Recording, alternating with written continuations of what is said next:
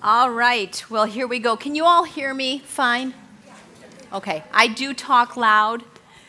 I was told last week that my voice is the same tone as the blower in this room. So another gal said, Well, all right, so we can turn them off and we can either freeze you or we can cook you. but you will hear me. So please make sure and let me know if you can't hear me. I do think that I have a loud voice. I did not even realize the tone of my voice before then. Well, let's talk for a few minutes about this Romans study that we're going to do. And more importantly, the book of Romans that the Apostle Paul, inspired by the Holy Spirit, wrote to the people in Rome, to them, and for us. It's an exciting book. It's a deep book. It's a book that I hope doesn't scare us. I hope it's a book that excites you as we get in it and we learn and we read together. Key word together. No one here has it figured out. We are on the road together. And so we're going to talk in a few minutes about I pray that this is just a really safe zone for you all that you feel comfortable enough to come and to share and to have questions and say, I read this this week. I have no idea what it said. We're in there with you. So, as we pulled this study guide together this summer, Lissa Mika uh, and myself, there were some overall goals and objectives, and I want you to know that right from the very beginning. So, as a good teacher, Let's turn to the very back of the book. Something I never encourage. Go to the appendix right at the back. Because this will line up with what the desires this year for our study is. So when we look at the appendix, you'll see that first page behind it says observe, interpret, and apply. We call that an inductive study. And basically, what it means is we are staying in God's Word. We are starting off and we are observing. That means, what does the text say? And we're just going to be writing down some words. I'll walk through with you what that looks like. But we're not supposing anything. We're not reading between the lines. We're just saying, what does it say? Next, you'll move on in your homework every week and you'll say, interpret. What does this mean? And there are some challenging questions, but we can do it. And we can encourage one another and we can dig deep. Finally, then is the time to start applying God's word. How do I respond to this? What is it saying to me? But that's after we have seen what the word says and we have interpreted it correctly. So, Number one objective for this study is read, read, read. Read God's word. Just stay in God's word. Number two objective for this study is to hear, and that's hearing from the Holy Spirit. I encourage you, as I have myself, boy, before I open up God's word, I need to pray. I need to invite the Holy Spirit to come in and enlighten my heart and my mind to know what he is trying to show us about himself and what he is trying to teach us. So we want to see God's word, we want to hear from the Holy Spirit. Then we want to see. So would you turn the page? And you're going to see a page that says meta narrative of Scripture. All right, ladies, that's the newest buzzword in Christian circles, just so you know. Meta narrative. It sounds really impressive. It just means what's the big story of the Bible? All right, what's the Bible about? And right there we have listed a definition. The narrative is the overarching story of the whole Bible from Genesis to Revelation. Although the Bible is made up of 66 different books, they collectively tell one story of creation, the fall, the redemption, and the final restoration of all things. That's it, one sentence. That's the big story. So, our desire this year is as we are walking through the book of Romans and as we are looking at each passage, how does that fit into the big story? Is this a result of the fall? Oh, we're going to get to that pretty quickly in Romans 1. Hmm, lots of results of the fall. Creation. Is this what God intended when we read a passage in Romans and we see terms like peace, reconciliation? Oh, that was God's desire in creation. That's where it fits in into the big story. Redemption. You know that the book of Romans is all about Jesus' work on the cross, justification, redemption. Let's see how that plays in to the big story of sinful man needing to be redeemed. And finally, restoration. Oh boy. We've been restored in relationship through Jesus' blood, but we're not restored yet until he returns and he makes everything new. So, where does it, our passage fit into that final piece of him returning and restoration? So, I hope that we can see where the gospel fits into each passage. And then, next, act. So, turn the page. So, when we, oh, I'm sorry. Yeah, you can turn the page. Um, major themes in Scripture. Um, we did this a little bit of this last year in the book of Acts. So, each passage has a theme. What's the big idea? This page, the major themes in Scripture, is to help you with that question. What are we trying to walk away with? What's the big idea again? Now, like I said, I'm turning the page attributes of God. So we said we're going to read the word. We're going to hear the Holy Spirit speak. We're going to see the gospel, how it fits in. And now we are going to act. We are going to respond. That's the application piece. But when we understand who God is, his amazing attributes, his holiness, his power, his compassion, his love. When we see him, we automatically then respond. I'm afraid in Christian circles, sometimes we get that mixed up. We put our action, what I need to do first, and it becomes very man centered theology. That's not the Bible. The Bible's about him. The Bible's not really about us. The Bible's about God.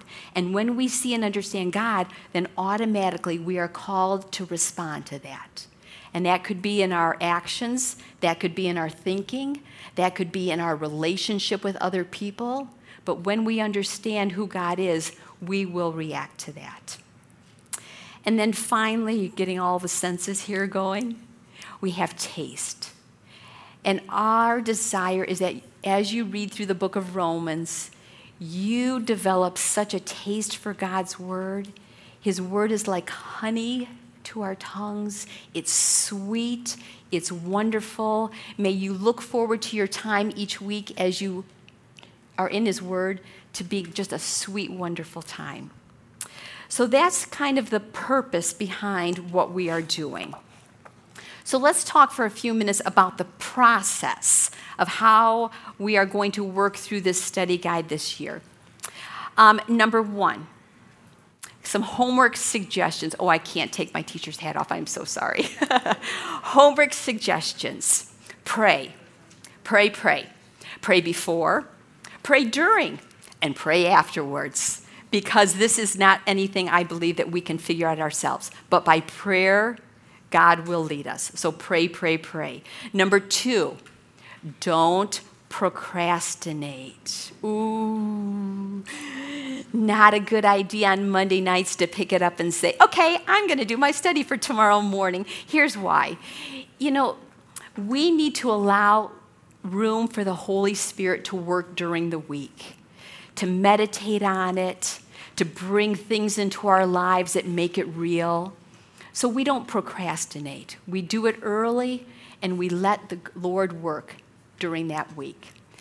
Okay, I love alliteration. So we pray, we don't procrastinate, and we proceed on. Ooh, okay, so let's go ahead. Just turn for a second. Turn to, you'll see we have our calendar in the first page. Every week you will see the passage there's just a short passage, about 20 verses or so, that we will focus in that week.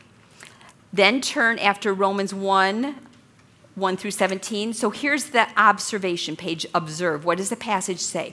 This is what I'm saying. Proceed on. As you are sitting and working on your Bible study, you do not need to fill in every single question, all right? You're not being graded, nobody's checking. You can put in one or two things and let that be really um, important or what you saw. Okay? This is not about more is better. So just keep moving on. If you get stuck, go on. So I'm looking at this first page. I don't myself personally see any commands in this very first passage. So I'm going to leave it blank and I'm going to move on. Now, Leola G is teaching next week, and she may correct me because there may be lots of commands that I missed. but at this point, I'm, I'm going to move on. Then we're going to get to interpret in just a second. So that's what I mean. Proceed on. Just keep moving through it. Be prepared, the fourth P. Be prepared to share. What we believe is exciting and is going to happen at your discussion tables. You are going to be looking at this passage, and you might pick up on something that your neighbor next to you didn't pick up on. So as you go around, you're going to be throwing out these really quick replies and answers and responses because everyone may see something a little different. It's all correct, it's in the text. But this is not a Bible study where you're going to sit and say, oh, there's a right answer and there's a wrong answer. There's not. There's lots of right answers. So, as we are sitting at our table, our prayer is that you are just all firing off different things that you've seen. And if your sister next to you has picked up on something, I would encourage you to say, oh, Wow, I never saw that. Let me write that down. Isn't that encouragement to the person next to you to say, Hey, you're right. I'm so glad that you shared that. So let's keep moving at our tables and giving answers. And then finally, the very last page, which we didn't look at in our study, has some suggested commentaries. These are just a few. These are not necessarily, this is not an exhaustive list. I reached out to some of our main group teachers and asked them, what commentaries do you use? And these are the ones they suggested. So after we are in God's Word and we've worked through the week, you are more than welcome to look at commentaries. You are more than welcome to look in your concordance and go to other passages in Scripture. We just want to stay in the text as long as we can and hear from God before we jump into additional teaching. So, those are some homework suggestions, the process that you're going to be working through. So, here I go with another P, sorry. So, we looked at the purpose, we looked at the process of doing it. Now, let's look at our Tuesday mornings participation. What I want for our tables to look like on Tuesday mornings. And I might be a little harsh here, but I'm going to say it, and I might not be the last time that you hear it. So I was trying to think of a good illustration about what participation at your tables really should look like. And guess what happened? I was pulling out of my driveway, and lo and behold, I forgot that schools had started and the school bus stop is right there, right by my driveway. And I got a little nervous that I was going to be late. But I had to sit there and I had to wait for all the kiddos as they got on the bus. And it was really fun watching these first couple days of school. So you've got the parents taking their little one to the school bus. Sometimes they have a little brother or sister in a stroller or on a bike, almost always in pajamas which is very sweet. You see that they probably had kind of a stressful morning. The little one has his new clothes on and his backpack and all eagerness, and they get to the bus stop and they see their neighbor friends and they're jumping around and, and talking and eager to get to school and to get back into a routine. And so I was reminded, and I thought, hmm, Tuesday morning Bible study is like getting on the school bus, I think. This morning I saw us come and see our old friends. It's kind of nice not to be in my garden grubby clothes on Tuesday mornings any, anymore. And so as I thought about that, I thought of a few things. They were eager to get on the bus. It's a good bus. Tuesday mornings, this is going to be a good ride. This is going to be a safe ride. So I want you all to come into your discussion time and I want you to feel very, very safe. What you share will be held in confidence. That's a ground rule. What you share will stay there. And so it's going to also be a slander free zone. And we have to be very careful that we don't talk about not only other people, but maybe other churches, organizations. We have to do that without slander, because then you feel that this is a really safe place to be. So on the bus ride, it's safe. On the bus ride, we need everybody to get on the bus. All right? I think it would be a problem if that little one turned around and went back home again. They're signed up for school, they need to come to school. And so, as I was reflecting on that, when we come in on Tuesday mornings, we want everyone here. And how does it make you feel when someone comes up to you and says, Judy, I'm so glad you're here this morning. I'm so glad you're here this morning. Wow, it's so good to see you. Doesn't that fill you up? And isn't it truth? We are glad that we are all on the bus together. So we get on the bus, and then we're not allowed to stand. You not can't stand on a bus, so everybody has a seat on the bus. And what I mean by that is it's I am so glad you're here. You are important to our table, and what you share is important. Let's make our ladies feel like that. I'm glad you're here and you have a seat at this table. And what you need to share or what you're learning is really important to our group. And then I was thinking as that bus got loaded up and it pulled forward, what if the bus just stopped and never went anywhere? Wow, that wouldn't achieve what it's supposed to do. They're supposed to get to the school, right? So, our buses, are you getting me? Our discussion, it needs to move forward. Our buses have a route. They can't take side streets, ladies.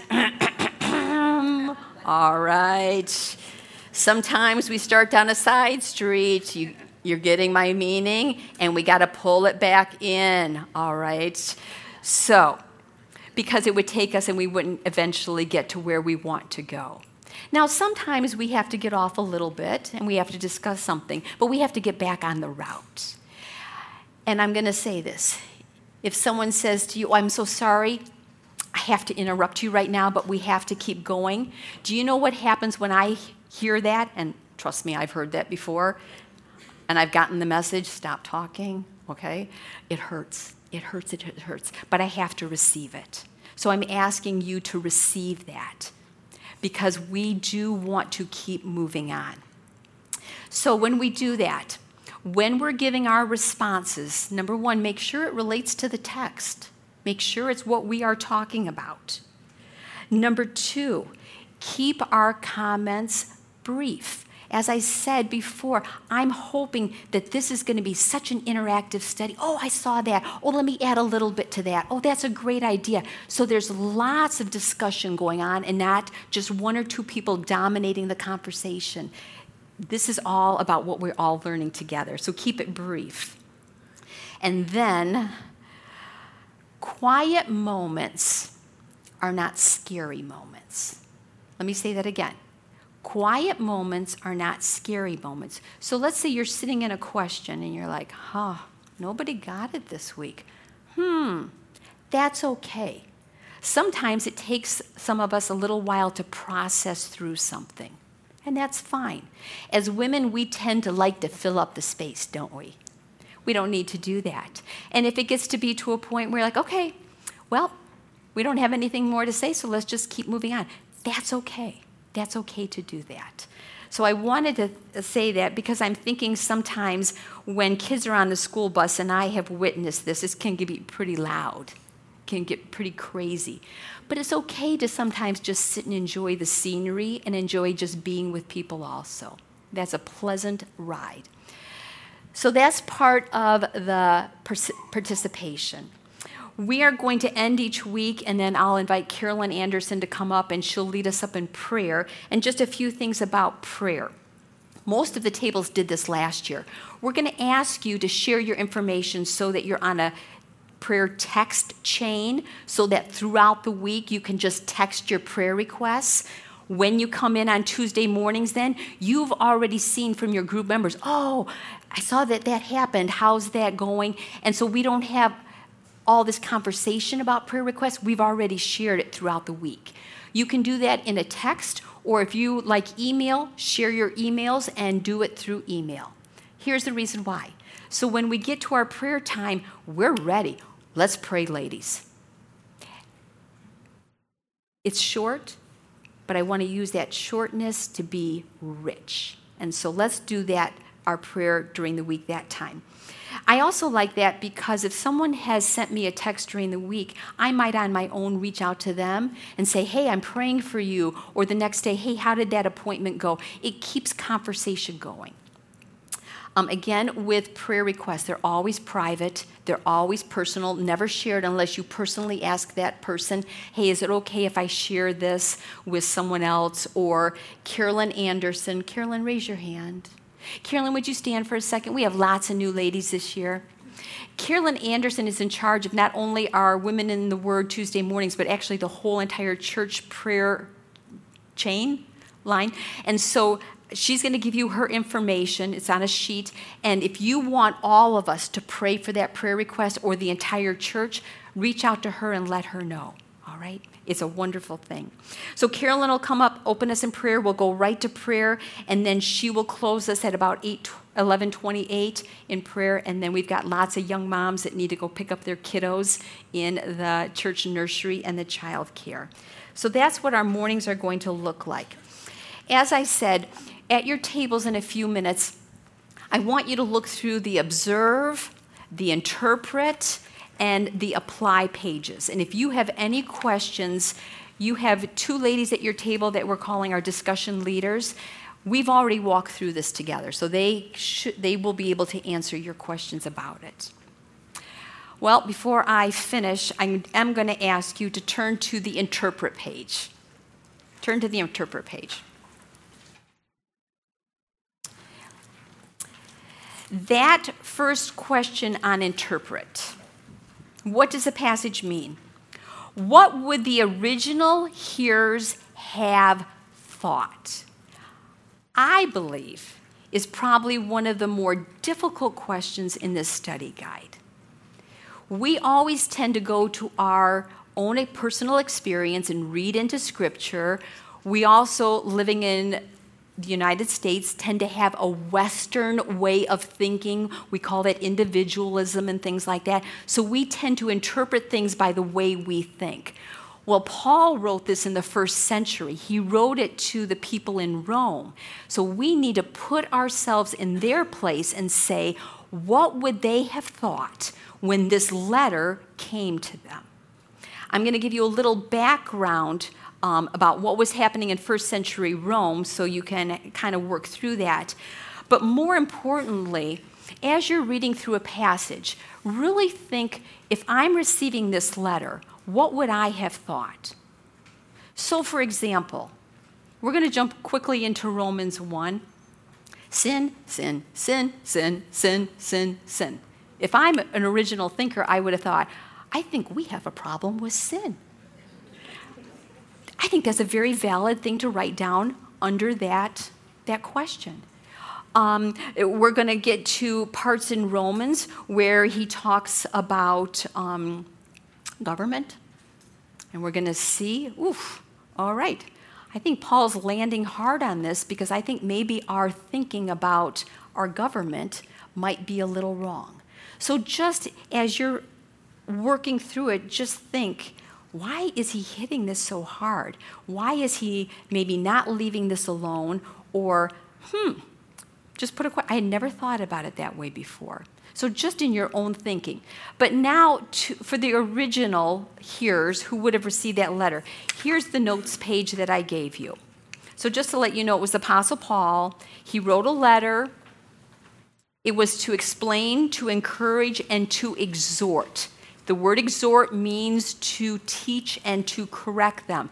We're going to see they had some wrong thinking going on there, and he needed to address that.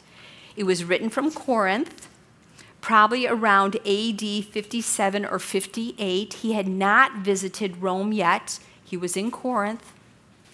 And why? Well, I just picked out one verse to make it simple. Paul longed to see them to impart some spiritual gift to strengthen them. Now remember, this is a new, these are new believers, fairly new believers. He does not write this letter to a church. There is no established church. It, they are home churches, groups of believers, some Jewish, many, many, many of them Gentile, some of them mixed. So this letter would have been passed all along through those home churches. And he longed to see them. So then, some things that were happening in history. So at that time, Rome is considered the world's political, religious, social, and economic center. Super prosperous. It was the place to be. They had everything. Hmm, what usually goes along with that? Hmm, sometimes, sometimes attitudes of pride.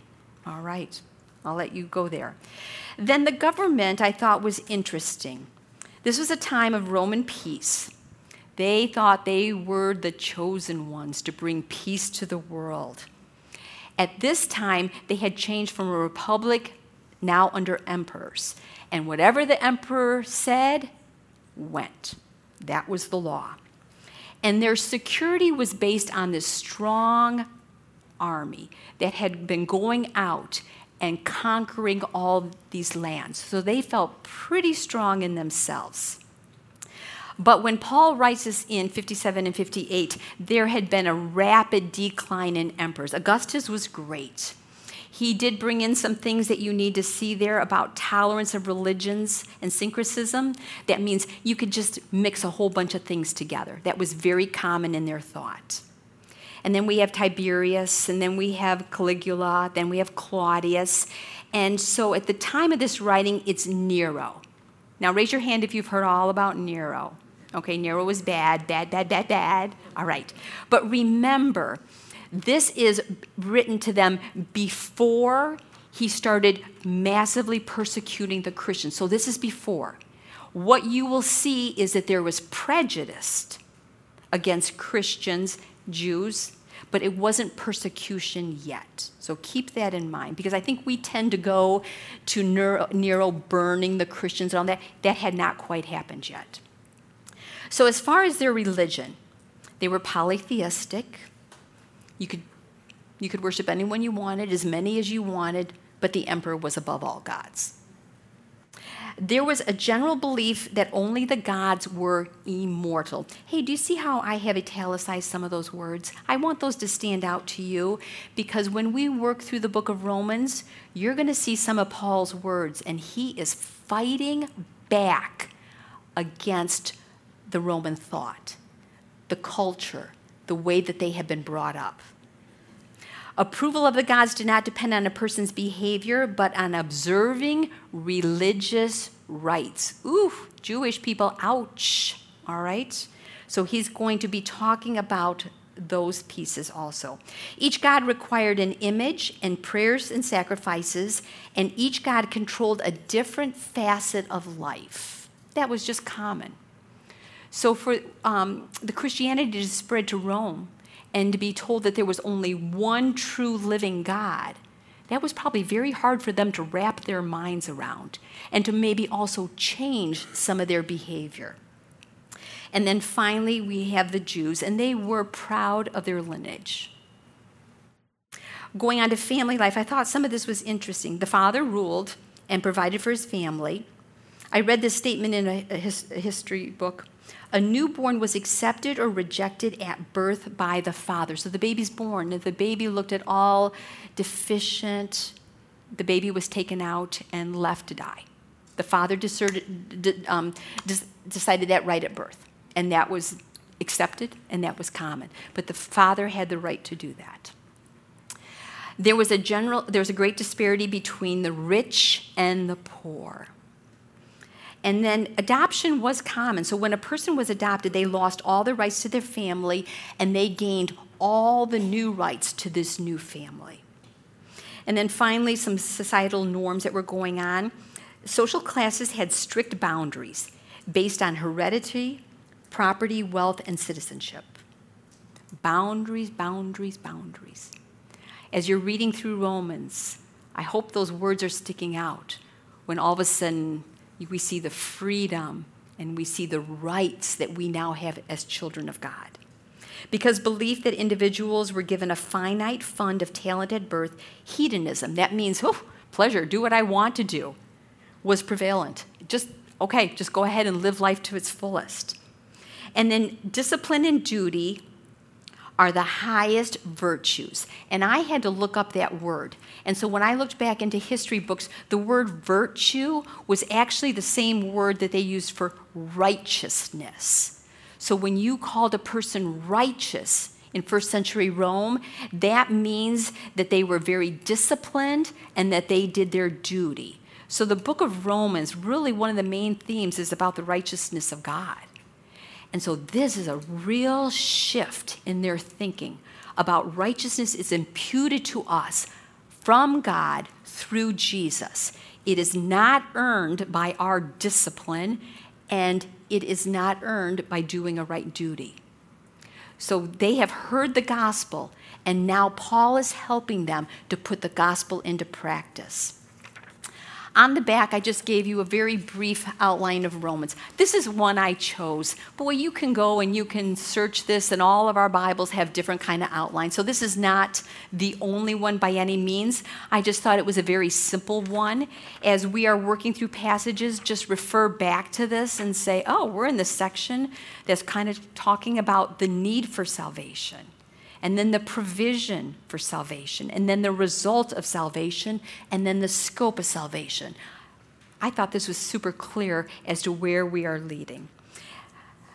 Well, ladies, I hope you're not overwhelmed. I hope you're excited when you see this. I feel like we are all not wading into the shallow end together in this book of Romans. I feel like we're all holding hands and we're all jumping in the deep end together. But it's going to be exciting, it's going to be good. And so I am so, so thankful that you are here this year. Let me close this in prayer. Father, we are so thankful that you have called us to yourself. We are so thankful for your grace and your mercy shown to us through your Son, Jesus. We are so thankful for that gift of salvation that you have given to us. And we say yes, we receive it, and we bow before you. Lord, our prayer is that we would see you high and lifted up and exalted this year, that we would know more about you, and that we would bow before you. And Lord Jesus, you are our life. We follow you. We love you. And so I pray on behalf of all these women that the words of our mouths and the meditations of our hearts would be pleasing to you. We ask this in Jesus' name. Amen. Amen.